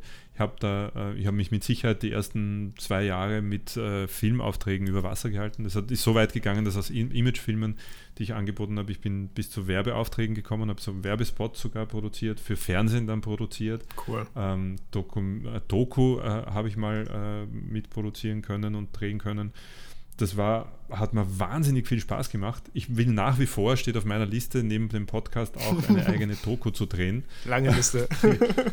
äh, lang, ja, leider. Ich fürchte, dass meine, oder eigentlich muss ich froh sein, dass meine Liste viel länger ist als mein ja, Leben. Es ja. wird sich nicht ausgehen, das alles, was da draufsteht, äh, zu erledigen. Aber ich bin ganz froh, dass das so ist. Ähm, und das empfehle ich nach wie vor jedem, der in Fotografie einsteigen will, professionell. Such dir etwas, das deine, das dein, das deine Miete zahlt. Ganz egal jetzt, ob das Film ist oder nicht. Film ist nur eine naheliegende Variante, weil du hast eine Kamera in der Hand, die Film kann. Wenn du dich jetzt mit dem Thema Film auseinandersetzt, nämlich mit den, mit den Grundregeln zumindest, wie baue ich einen kurzen Imagefilm auf für meine Kunden, ähm, die, die, den man sich auch anschaut und der auch das tut, was er soll, hast du einen Wettbewerbsvorteil unter Anführungszeichen, beziehungsweise hast du zumindest deinem Kunden gegenüber einen guten Grund, warum der nicht über den Preis mit dir diskutieren sollte und sagen sollte, ja du, aber da kriege ich jemanden, der macht es billiger und es, weißt du, wir wissen beide, es gibt immer wen, der es mhm. billiger macht und am Ende gibt es jemanden, der es umsonst macht. Am Ende gibt es sogar manchmal bei manchen Aufträgen jemanden, der zahlt dafür. Also mhm. Preis darf nie ein Argument sein. Und eine zusätzliche Fähigkeit wie eben zum Beispiel Film ähm, hält, hält einen äh, ganz gut am Leben am Anfang. Und abgesehen davon ist es ein wahnsinnig spannendes Genre. Ich liebe Film nach wie vor. Ich äh, habe leider eben zu wenig Zeit mittlerweile dafür, beziehungsweise meine Filmarbeit geht halt momentan großteils für die Shootcamp-Sachen äh, drauf, aber, also drauf, ich ja. gern. Ja. Das ist der Grund, warum ich nicht zu meiner Doku komme. auch mein, auch mein YouTube-Kanal ist wahnsinnig verwaist. Ich habe einen, aber der, der kommt natürlich nicht ins Laufen, weil ich einfach gar nicht die Zeit dazu habe, das zu produzieren alles. Aber hier aber ist ja ganz klar Fokus, ne? Also hier, weil, weil ja. ich kenne das ja auch und ich habe auch das Gefühl, dass ich auf ganz vielen Hochzeiten gleichzeitig tanzen möchte und immer wieder mhm. den Fokus zurück. Und dann gibt es ja noch das große Thema Familie. Daneben ja. ist ja nochmal was ganz anderes. Und ja, cool, die, wenn man das und Die steht ja eigentlich an Stelle 1. Ja, das ist ja das ja, größte genau. Thema. Und äh, eine Sache, die ich auf jeden Fall noch sagen wollte, sehe ich, seh ich völlig genauso. Ich sage auch meinen ganzen Followern immer, Leute, ihr habt gar keine Ausrede, euch nicht mit Film auseinanderzusetzen. Ihr habt eine Kamera und mhm. die kann filmen. Und ich finde es persönlich, meine Erfahrung ist, ähm, wenn ich sehe direkt, dass ein Filmer sich vorher mit Fotografie beschäftigt hat. Ich kenne auch Filmer, die können nicht fotografieren und das sehe ich. Mhm. Also, ja, das sehe ich dann im absolut. Film. Absolut. Und, und ich sage auch immer gerne, ein Bild sagt mehr als 1000 Worte und eine Sekunde Film hat 25 Bilder, rechne dir das selber mhm. aus. So, was, was, da, was da möglich wäre. Auch wegen diesen ja. ganzen Stock- Bildern. Es ist so einfach für Agenturen, für Unternehmen an Bilder zu kommen, die sie brauchen. Da brauchen sie nicht unbedingt mhm. dich, um die zu fotografieren. Mhm. Da können die ganz einfach kaufen. Aber es mhm. gibt nichts Authentischeres, Authentischeres und Ehrlicheres als Film. Weil da kannst du da natürlich jede Arbeit machen und jeden Frame einzeln nochmal bearbeiten, um irgendwas wegzuretuschieren. Aber das ist halt mhm. immer so. Und wir, wir wollen ja alle immer nah am Unternehmen sein, authentisch wie möglich. Wir, die Leute sind satt von diesen ganzen glossy, glossy Werbungen und so. Und ähm, ja. fangt an mit Instagram also, Stories, wenn es um Film geht irgendwie. Oder TikTok, auch glaube ich ein sehr cooles Medium, was mein Sohn tausendmal besser beherrscht als ich selber. Ähm, aber unglaublich, wie kreativ, mein Sohn ist elf, was er da macht. Mhm. Letztens, Christian hat da, ich finde das so cool, ähm, aber wir können auch gleich weiter ein bisschen darüber reden, über Familie, wenn du Lust hast. Ähm, mein, mein, Sohn ist elf und Schule war nie so richtig sein Ding, hat er nicht so Bock. Aber er ist mega kreativ und kann super gut kneten und macht auch gern TikTok. Und letztens hat er einfach bei meiner Mutter im Garten im, auf dem Trampolin gesagt: Ey Leute, hi, ich bin hier auf dem Trampolin. Ich leg mal einfach das Smartphone jetzt aufs Trampolin und spring rum und gucke, was passiert. Und, und, und ich habe mir dieses Video angeschaut und ich war fasziniert. Ich habe die ganze Zeit hingeschaut, was als nächstes passiert. Weil klar, er springt, das Smartphone macht irgendwelche komischen Überschläge, auf einmal bleibt es liegen und du siehst ihn, ah cool, und auf einmal dreht es sich wieder. Ne? Also so, wie, wie lustig. Auf was für Ideen Kinder, ja, ja, Kinder kommen. Kinder haben das schon drauf, du. Das ist ja, ja, ist ja, gut, ist ja gut so, dass du da offensichtlich äh, Gene weitergegeben hast. Ja, ja. ähm, ähm, gerne, wenn du Lust hast, dieses Thema Vater sein. Du hast ja ein Kind und ein zweites ist im Anmarsch, relativ Ein zweites zeitnah. ist im Anmarsch, ja. Relativ zeitnah. In, in zwei Monaten haben wir Termin. Ja, wow. Schla ich schlaf schon vor. oh Mann.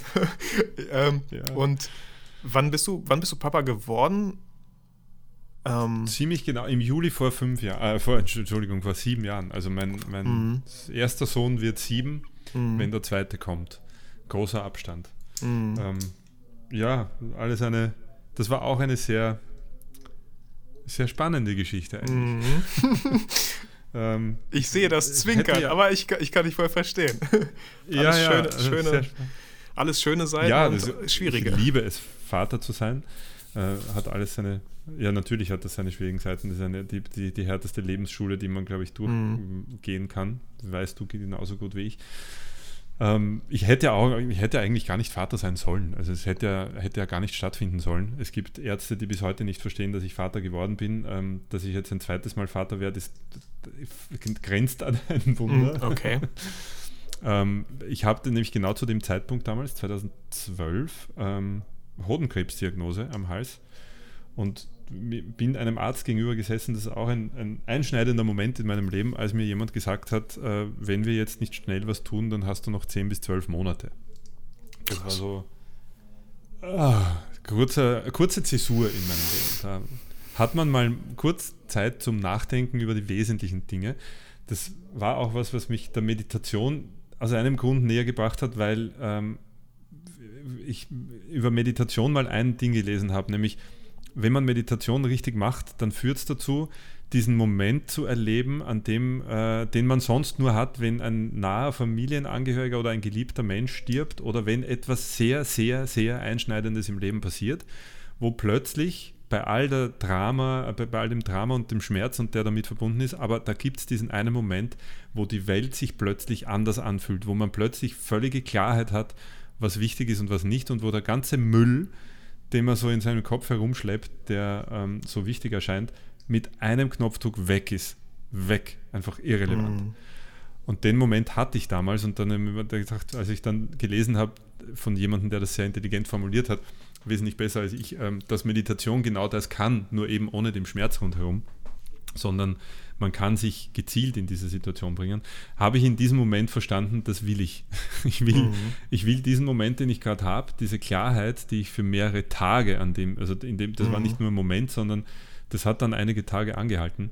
Ähm, und ich habe mir gedacht, das will ich gezielt können, deswegen habe ich dann zu meditieren angefangen.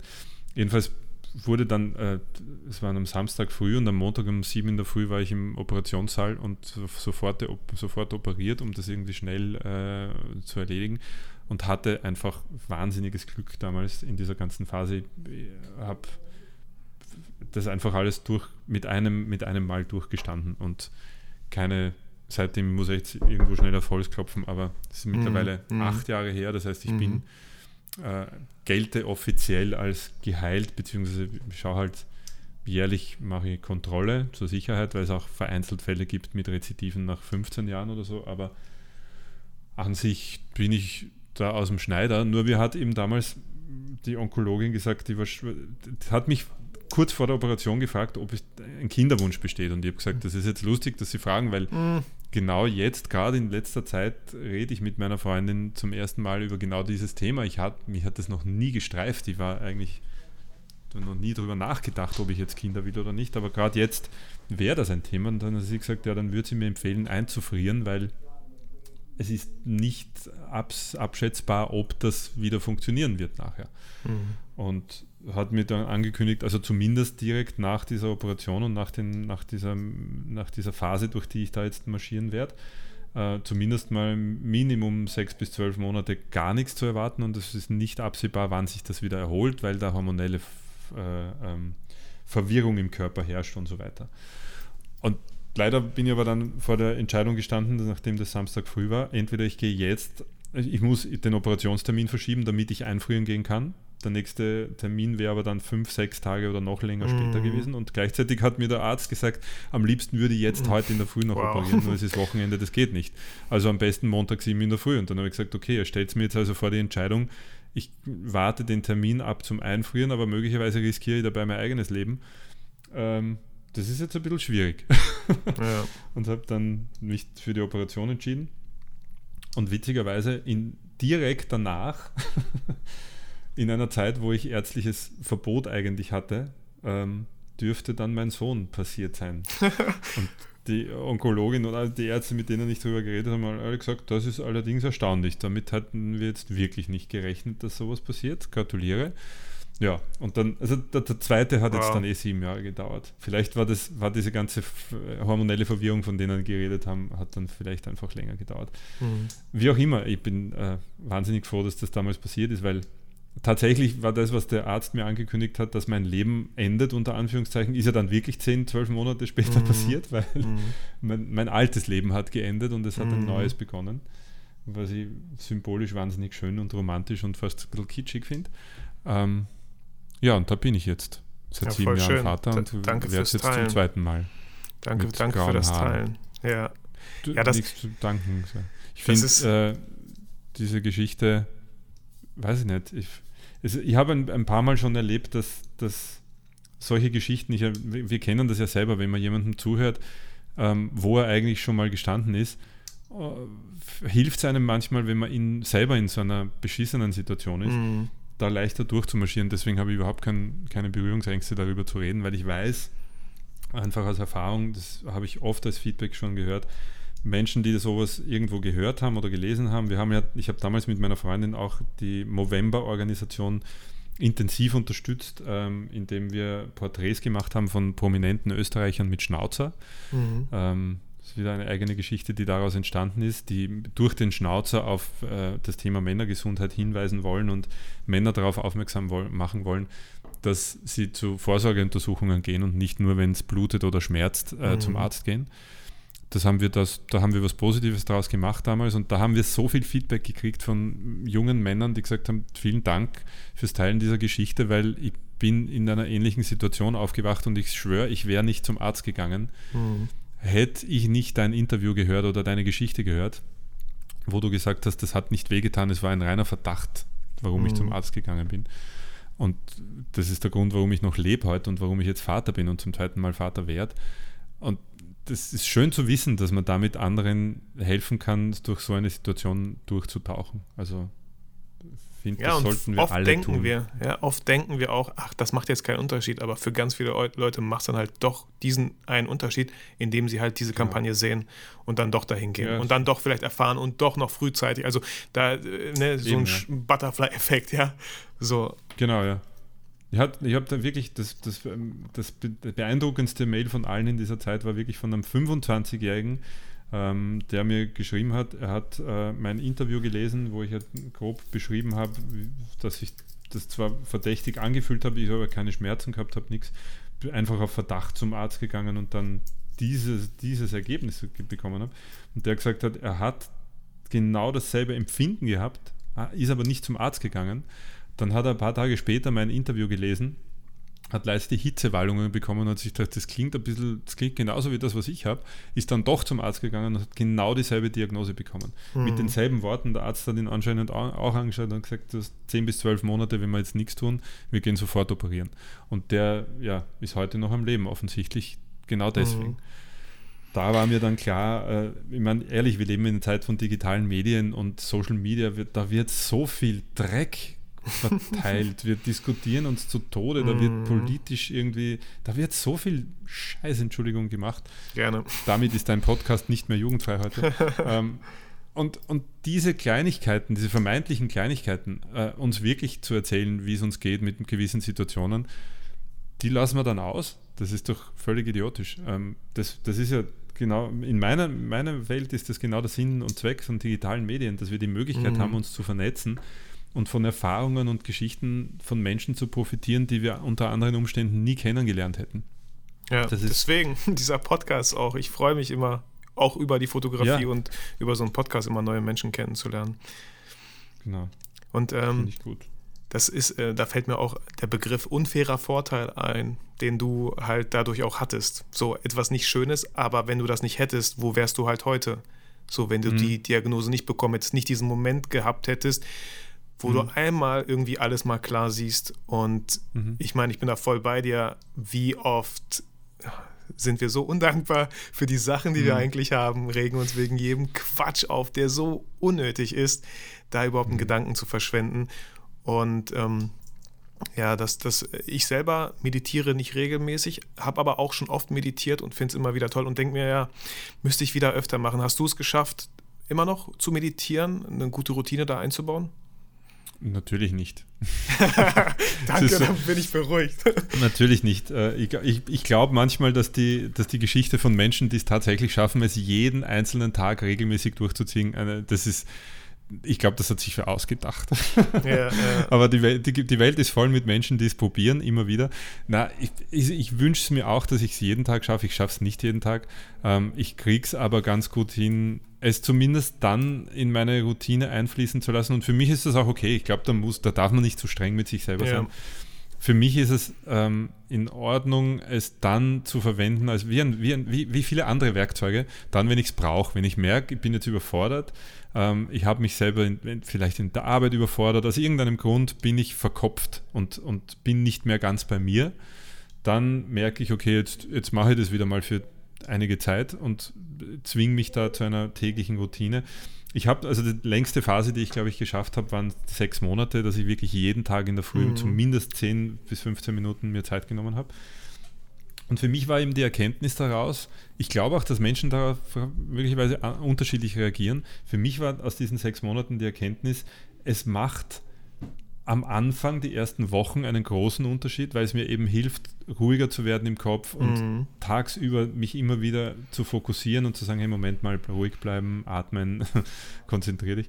Ähm, aber es macht nachher längerfristig keinen dauerhaften Unterschied für mich. Vielleicht bin, weiß ich nicht, vielleicht habe ich es nicht ordentlich hingekriegt, weil die Wissenschaft sagt ja eigentlich auch, dass langfristiges, regelmäßiges Meditieren tatsächlich deine Gehirnstrukturen verändert ähm, und da wirklich Spuren hinterlässt, positiver Natur ich weiß es nicht, vielleicht gelingt es mir irgendwann mal dauerhaft dabei zu bleiben. Was ja. es für mich aber getan hat, es hat mich zum Beispiel dem Stoizismus näher gebracht. Das und, ein, und mein Geschäftspartner bei Shootcamp, der äh, großer Stoiker ist, glaube ich.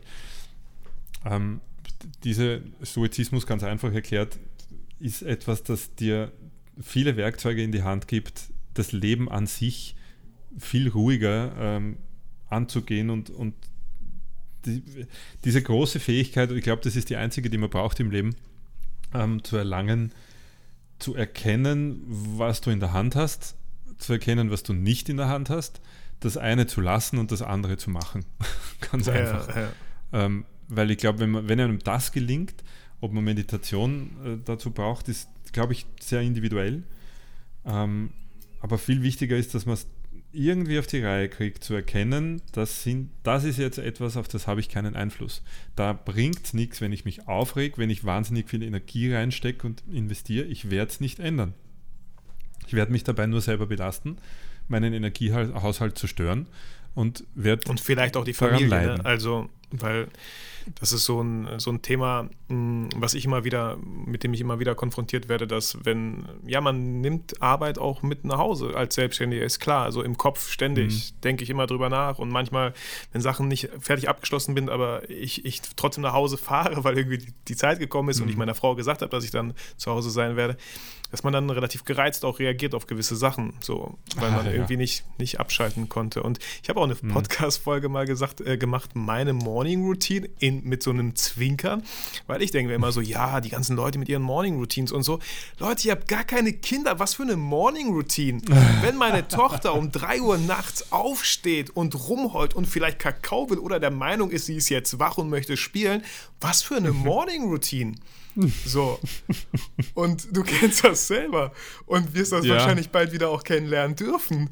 Ähm, ja. Da muss man, da muss man, aber das finde ich das Schöne. Du hast durch die Meditation halt Werkzeuge an die Hand bekommen, die du so kennengelernt hast. Und dann muss man für sich selber entscheiden, wann die richtige Zeit ist.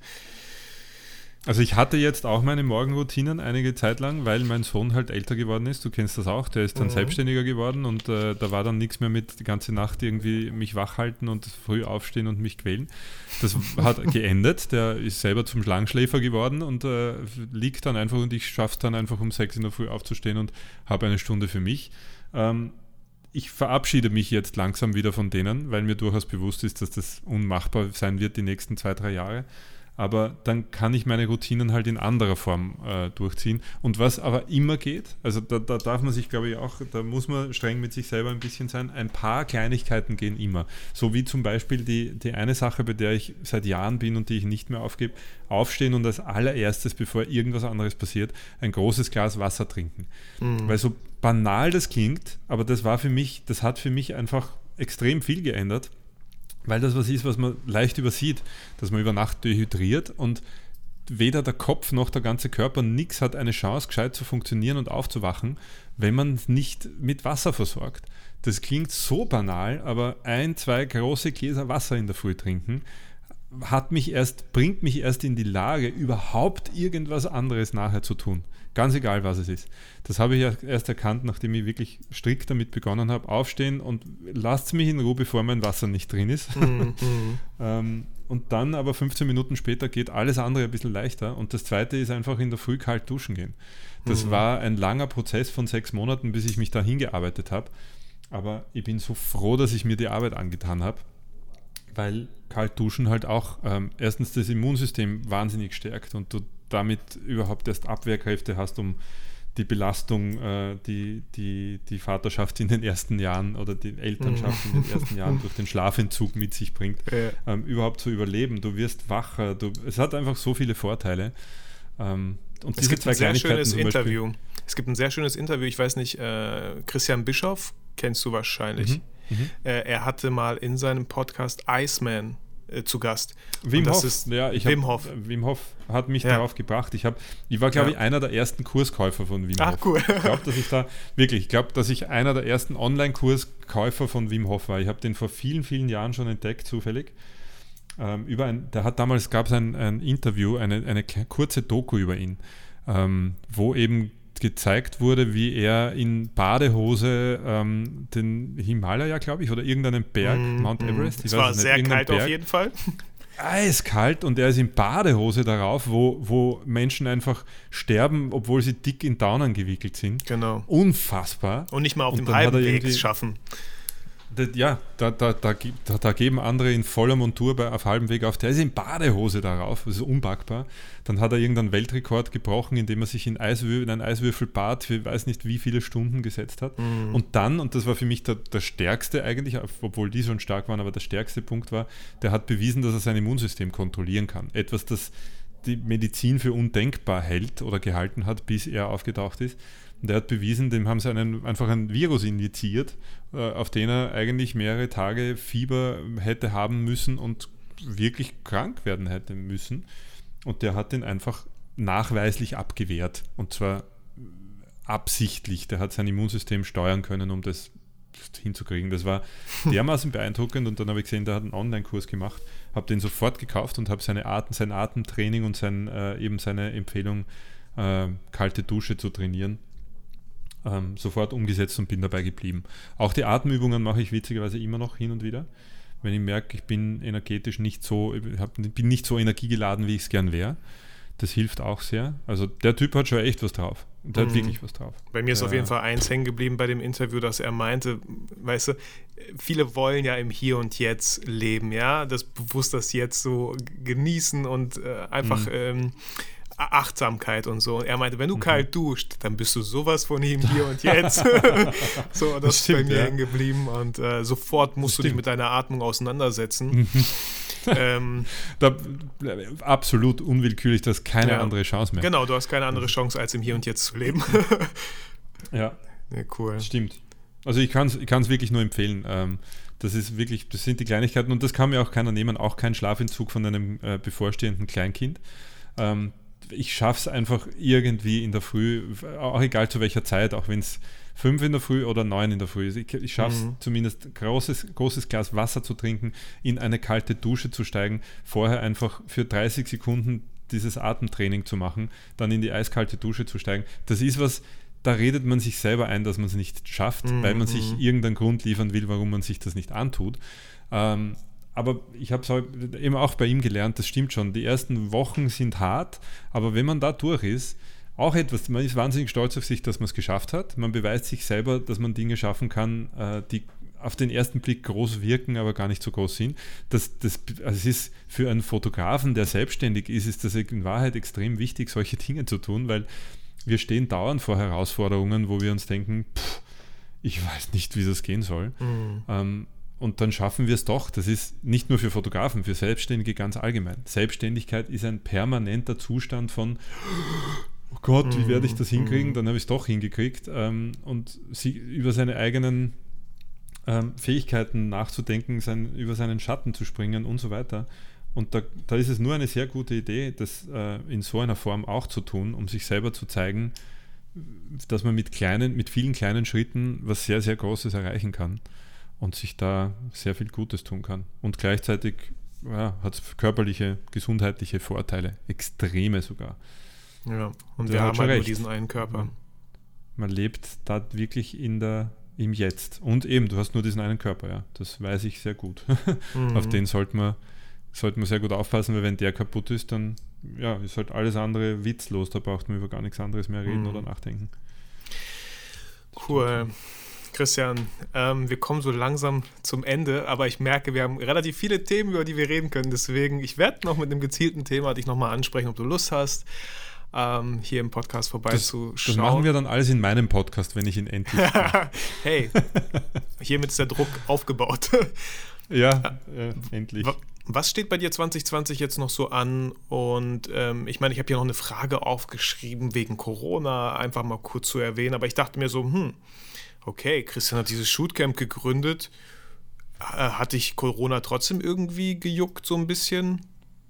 Mm, also natürlich, das geht an niemandem von uns äh, spurlos vorüber ähm, in, in, vielerlei Hinsicht. Äh, da ändert sich gerade sehr vieles. Ich glaube, wir, wir erleben gerade etwas, was nicht mal unsere Vorgenerationen in dieser Form erlebt haben. Die haben zum Teil Schlimmeres erlebt, aber, aber diese, diese Art von Einschnitt weltweit, das, das gab es, glaube ich, soweit ich informiert bin, noch gar nicht. Ähm, wenn, wenn du jetzt meinst, geschäftlich, ob es uns äh, äh, geschadet hat, es hat, ich habe zwei verschiedene Dinge mittlerweile. Das, also eigentlich habe ich genau genommen, mache ich drei Dinge. Das eine ist äh, meine Fotografie. Die steht natürlich genauso wie die von den meisten anderen ziemlich still. Ähm, es gäbe Möglichkeiten, Porträts nach wie vor zu machen. Ich mache keinen Gebrauch davon, weil ich da jetzt weder mich noch andere ähm, in Risiko, ins Risiko bringen möchte. Ich war jetzt auch lange Zeit oder bin es vielleicht immer noch Risikogruppe, weil ich witzigerweise, blöder, blödes Timing, ich war jetzt lange Zeit nie krank, zwei Jahre lang immer mhm. gesund, wegen dieser Wim Hof-Sache auch. Ähm, habe mir dann einen bakteriellen Infekt vor zehn, neun oder zehn Wochen eingefangen in einer Therme und an dem ziemlich lang herumlaboriert, der in meiner Lunge gesessen ist. Mhm. Und als dann diese Corona-Sache gekommen ist, war ich gerade bei einer Ärztin ähm, und die hat mir Antibiotika gegeben und hat dann gesagt, du solltest dich jetzt wirklich gut daheim wegsperren, weil wenn du mit dem Ding in der Lunge dir jetzt diesen Virus einfängst, dann mm. könnte es sein, dass wir uns auf der Intensivstation sehen. Und das habe ich gesagt, okay, wir, wir sind mm. dann mal weg. Also wir haben uns dann komplett weggesperrt und waren mm. wirklich sehr streng dabei. Nur noch einkaufen, einmal die Woche maximal und das war's. Ähm, geschäftlich, wie gesagt, ich habe da, das eine ist weggefallen. Dann habe ich äh, Shootcamp, das läuft ziemlich unverändert, eigentlich ganz gut, weil ja, jetzt halt, wir, wir zum einen, wir haben jetzt angefangen, ähm, Dinge zu verschenken und haben diese Live-Webinare ge gestartet, einmal die Woche, völlig kostenlos für Menschen, die da jetzt einfach Zeit sinnvoll nutzen wollen. Das führt offensichtlich dazu, dass andere wiederum mehr Lust auf Kurse haben und sagen, da habe ich jetzt eigentlich gerade Zeit dafür. Also das funktioniert ganz gut. Dann habe ich dieses ähm, Coaching für Selbstständige, da haben wir äh, sehr viele, sehr viele Feedbacks bekommen, natürlich von Fotografen, die jetzt sagen, ich packe meine Selbstständigkeit jetzt gerade aus anderen Gründen gar nicht und ich äh, werde mich da jetzt verabschieden müssen, weil ich meine Selbstständigkeit auf Eis lege. Also ja, also auf, wir spüren es natürlich schon, aber es ist jetzt kein Drama. Wir sind, muss ich ehrlich auf Holz klopfen und sagen, wir sind in einer mhm. gefestigten Situation. Vor einigen Jahren hätte mich das noch viel mehr aus der Bahn geworfen. Das ist ja auch was, was ich selbstständigen Fotografen auf jeder Ebene immer wieder predige, weil ich selber für mich irgendwann erkannt habe. Ähm, ist Fotograf oder nicht, als selbstständiger Dienstleister musst du, du hast einfach die Verpflichtung dir selber gegenüber, über kurz oder lang einzusehen, dass du Unternehmer bist oder sein musst und du musst, du musst diversifizieren, du musst deine Selbstständigkeit auf mehrere verschiedene Beine stellen, um sicherzustellen, wenn etwas irgendwo einbricht, inklusive dir selber und deiner eigenen Gesundheit, ähm, musst du sicherstellen können, dass es noch etwas gibt, das dich versorgt. Und das kannst du nicht, wenn du 100% Dienstleister bist. Das ist mir, ich, bin, ich hatte zwei Krankenhausaufenthalte in den letzten zehn Jahren. Und beim ersten hat mir das finanziell massiv getroffen. Das war so weit, dass ich dachte, ich schaffe es nicht mehr da raus. Ich war eigentlich komplett pleite. Ich habe mir irgendwie wieder rausarbeiten können, aber mit wahnsinnig viel Überarbeitung wieder, was wiederum gesundheitlich mhm. schadet. Das war einfach da. Und damals habe ich halt erkannt, das darf mir kein zweites Mal passieren dass ich meine, dass ich für drei Monate ausfall und dann liege ich. Ich muss irgendwie dafür sorgen, dass ich selbst in einem Ausfall irgendwie mich absichere. Natürlich war das ein großes Fragezeichen, wo man dachte, wie soll ich das machen? Und dann wurde mir halt klar, jede Firma dieser Welt ähm, schafft es, dass der Gründer dieser Firma, wenn er im Krankenhaus liegt, etwas am Laufen hat, das trotzdem sein Leben finanziert. Und das muss der Sinn und Zweck eines Selbstständigen sein. Wenn man selbstständig ist, muss man irgendwie dafür sorgen. Man muss Wege finden, mehrere Dinge zu tun. Und das ist mir Gott sei Dank eben gelungen durch Shootcamp und viele andere Dinge, die ich dann ähm, daraus resultierend auch gemacht habe. Und deswegen schaffe ich diese Zeit jetzt ganz gut, ähm, rein beruflich gesehen. Ja, und privat ähm, auch eine spannende Zeit, wenn man einfach die Familie plötzlich neu strukturiert. Kind, Kinder nicht mehr in der Schule oder Kind nicht mehr in der Schule bei uns. Alle sind 24 Stunden am Tag daheim man muss erst Wege finden, wie man da, ähm, ja, wie man das neu strukturiert, aber ich finde, uns gelingt das ganz gut. Mhm.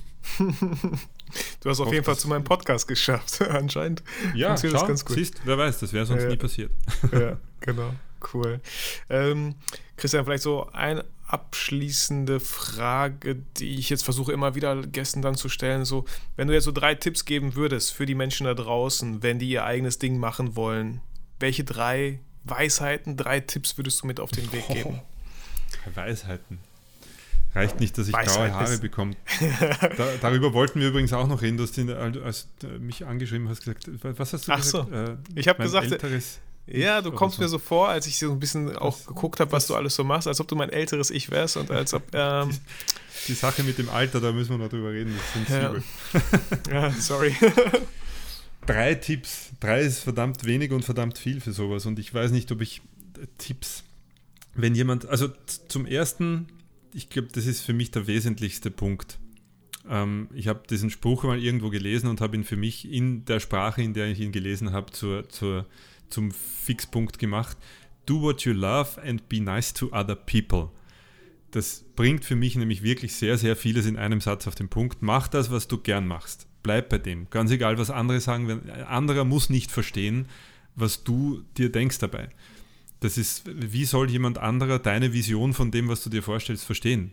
Die, die Kritik anderer Menschen, die dir sagen, ja, aber das, was du da vorhast, das geht doch nie, das ist wertlos. Mir hat das bei der, als ich Fotograf werden wollte, hat man, hat man mir das gesagt und es hat nicht gestimmt. Als ich zum Radio wollte, hat man mir das gesagt und es hat nicht gestimmt. Als ich Shootcamp gegründet habe, hat man mir das gesagt und es hat nicht gestimmt. Weil niemand in deinen Kopf schauen kann. Also mach das, was du gern machst und bleib dran. Ähm, und be nice to other people ist einfach generell so ein, also wenn man, wenn man das dann nur dazu hängt und sagt, ich bin einfach kein Arschloch, dann funktionieren die Dinge meistens wie von allein, weil man findet die richtigen Menschen, sowohl als Kunden als auch als Geschäftspartner, als auch als in, in jeder Hinsicht werden die richtigen Dinge passieren. Ähm, und es, es wird gut enden. Das glaube ich tatsächlich sehr stark. Wenn es um eigene, eigenes Business aufbauen oder eigene Sache, eigenes Ding gründen geht, wäre mein zweiter Tipp Langatmigkeit, ähm, sich von vornherein zuzulegen und nicht weder von sich selber zu erwarten, dass man jetzt im Zeitraum, was auch immer, drei Monate, sechs Monate, ein Jahr, äh, Punkt X erreicht. Ja, man sollte sich natürlich ein bisschen grobe Ziele stecken und sagen, ich würde mir gern in diesem Jahr das und das erarbeiten. Aber insgesamt ist das alles ein Marathon. Es ist für jeden, das war für mich eine große Erkenntnis. Irgendwann mal habe ich es in einem Buch gelesen, in einer Biografie. Ich weiß gar nicht mehr, wer das war, aber ich habe irgendwann mal angefangen, ein paar Biografien von erfolgreichen Unternehmern zu lesen, weil für mich daraus echt gute Erkenntnis entstanden ist, ähm, dass der Unterschied zwischen erfolgreichen Unternehmern, Selbstständigen, was auch immer, und denen, die es nicht geschafft haben, zu 99 Prozent nur ein einziger Punkt war. Die Erfolgreichen haben jedes Mal, wenn sie auf die Fresse geflogen sind, beschlossen, wieder aufzustehen, daraus zu lernen und zu sagen, okay, jetzt habe ich gerade gesehen, wie es nicht geht, dann probieren wir doch Punkt B, vielleicht geht so. Und wenn B nicht gegangen ist, Punkt C. Und irgendwann haben sie einen Weg durch dieses äh, Lernen, wie es nicht geht, haben sie einen Weg gefunden, wie es geht. Und die nicht erfolgreichen sind auf die Fresse geflogen, sind liegen geblieben und haben gesagt, okay, das war's, ich habe es nicht geschafft, ich bin gescheitert. Und rennen dann herum und erzählen anderen, die es probieren wollen, na du, das, pff, das geht nicht, das geht nicht. Da habe ich schon probiert, bin ich auf die Fresse geflogen. Auf die, und das wäre der dritte Punkt, einfach nicht hören. Wirklich. Nicht auf diese Menschen hören. Ich bin, das ist auch eine Erkenntnis, die ich über die Jahre ähm, erst äh, verstanden habe. Ich habe beim Radio gelernt, dass es viele Menschen gibt, die, die sich nicht so blöd sind, bei einem Radiosender anzurufen, weil, da, weil ihnen jemand unsympathisch war oder so. Und ich habe mich immer gefragt, wie, was bewegt mich dazu, die Telefonnummer von einem Radiosender rauszufinden, dort anzurufen und zu sagen, ich habe da gerade was gehört, das hat mich gestört. Was um alles in der Welt, wenn ich Radio höre und es gefällt mir nicht, dann habe ich einen Knopf vor mir, den muss ich nur weiter drehen und ich höre was anderes. Warum tue ich mir die Arbeit an, anzurufen und zu sagen und mich zu beschweren? Und im Internet ist es bei uns, jetzt trifft uns das alle. Wenn du, wenn du etwas machst, was Erfolg hat, weiß nicht, wie es dir mit diesem Podcast jetzt äh, zu, bei diesem Punkt geht, aber das wird, wenn es dich noch nicht trifft, dich früher oder später genauso treffen. Es trifft jeden, da, da bin ich mittlerweile. Ähm, ich habe schon ein paar Ein-Sterne-Bewertungen so ja, bei dem okay. Podcast. Ja, also. Okay. Also da, immer wenn, je, je, das ist eine, echt eine Regel, die habe ich ja, von ja. einem, hat das Richard Branson oder irgendwer auf sehr hohem Niveau hat das mal gesagt, je erfolgreicher du mit etwas bist, umso klarer ist, dass auch die aus den Löchern kriechen, die dir halt einfach, einfach nur eins reinreiben wollen und die dir einfach erklären werden, wie scheiße du bist. Ja. Und das, das ist tatsächlich so. Man muss diese, man muss, wenn man, wenn man, also es gibt einen Unterschied zwischen Kritik, Mhm. Die muss man nämlich wirklich auch annehmen können und sagen, okay, da denke ich drüber nach, danke für das, für das Feedback, für die Kritik. Da setze ich mich dann hin und denke drüber nach.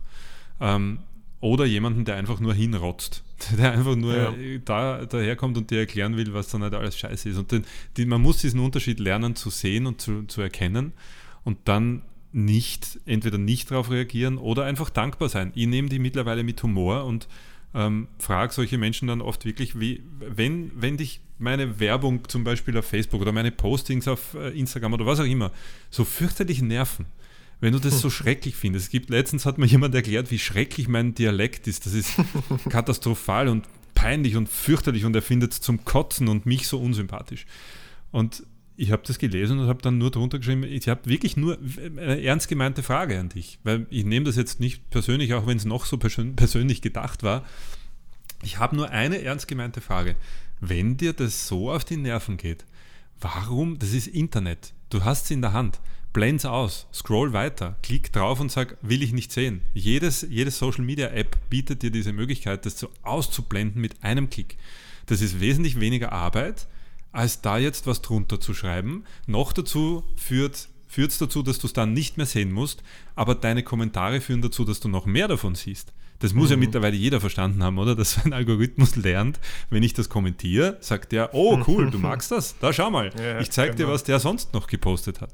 Ja. Ähm, warum, warum um alles in der Welt zwingst du dich selber, dich noch mehr ärgern zu wollen? Und das ist wirklich die Erkenntnis daraus, diese Menschen wollen sich ärgern.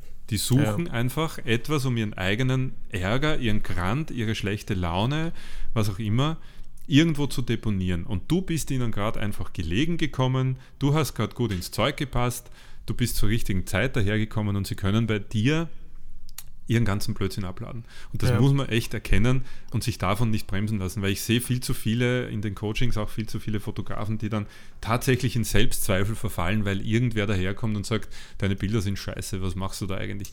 Das niemals von denen bremsen lassen. Niemals. Ich glaube, das, das, ist auch so echt ähm, die Herausforderung an jede Person selber. Ich merke das ja auch. Ich habe einen Podcast und der hat 170 tolle Bewertungen und dann kriege ich mhm. eine Bewertung, die nicht so toll ist. Und ich merke das ja selber, obwohl ich es weiß.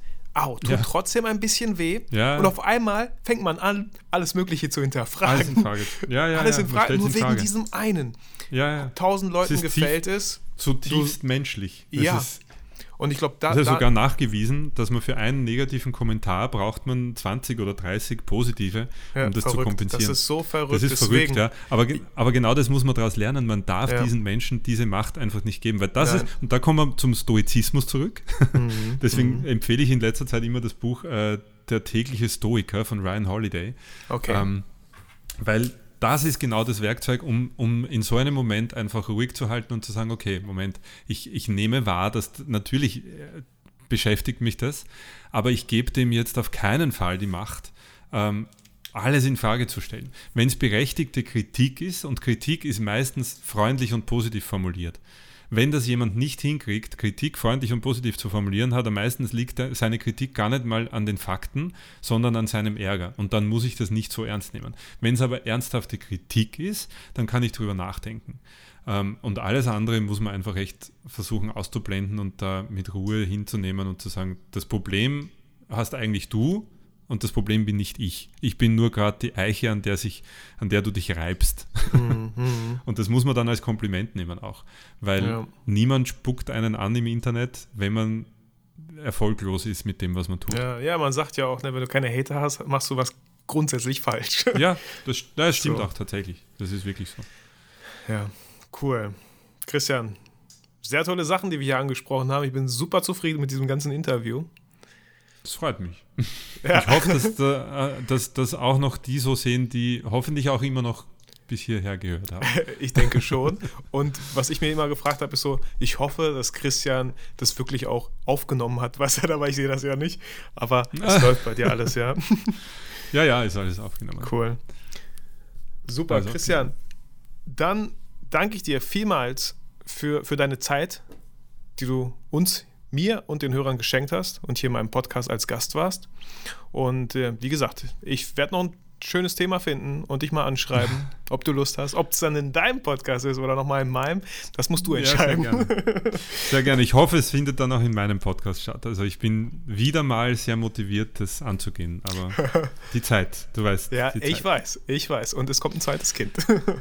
ja, stimmt. Vielen Dank für die Einladung. Hat mich sehr gefreut, hier zu sein. Sehr, und jetzt höre ich mir gerne. den gesamten restlichen Podcast an. Ich bin noch nicht dazu gekommen, mir alle deine Folgen anzuhören. Nein, das ist überhaupt nicht schlimm und Solange du hast echt viel vorgenommen. Na, ich finde es gut gemacht und ich höre mir solche Podcasts sehr gerne an. Vielleicht habe ich auch deswegen keine Zeit, selber einen zu machen, weil ich sehr gerne auch höre. Ich wollte gerade sagen, hör doch einfach auf, meinen zu hören und mach einen eigenen. aber, aber fühl dich eingeladen. Es könnte eine Lösung sein. Ja. Schauen wir mal. Also, Christian, vielen, vielen Dank. Ich wünsche dir noch alles Gute. Dir und deiner Familie. Bleib gesund. Ja, und auch wir bitte. hören uns bestimmt wieder. Mach's gut. Ciao. Ja, ihr alle, die, ihr alle, die dazuhört, bitte gesund bleiben. Das ist das Wichtigste. Ja, das war das Interview mit Christian Andel von Shootcamp.at. Wow, ich habe selber daraus so viel mitnehmen können und bin motiviert, weiter durchzustarten und habe gemerkt, dass ich selber auch ein bisschen mehr Richtung Unternehmer und nicht Fotograf denken sollte. An dieser Stelle möchte ich noch gerne Werbung für meine eigene Facebook-Gruppe machen, das Content Camp wo es jede Woche ein neues Thema geht, wo ich immer freitags um 15 Uhr zu dem Thema live gehen werde. Diese Woche ist das Thema Video. Das bedeutet, ich nehme euch live ein bisschen mit und zeige, wie ich so ein Video eigentlich aufnehme. Vielleicht gehen wir auch ein bisschen kurz einfach mal ins Schnittprogramm, mit dem ich arbeite. Gibt da so ein paar, paar erste Impulse, wie ihr von Foto zu Film vielleicht kommen könntet. Ich würde mich freuen, wenn wir uns in der geschlossenen Facebook-Gruppe wiedersehen. Den Link findest du auf jeden Fall in den Show Notes. Wenn dir das Interview gefallen hat, dann würde ich mich natürlich auch über eine iTunes-Rezession freuen. Ich wünsche dir ein schönes Wochenende, mach's gut, bleib gesund und vergiss natürlich niemals, warum du eigentlich fotografierst.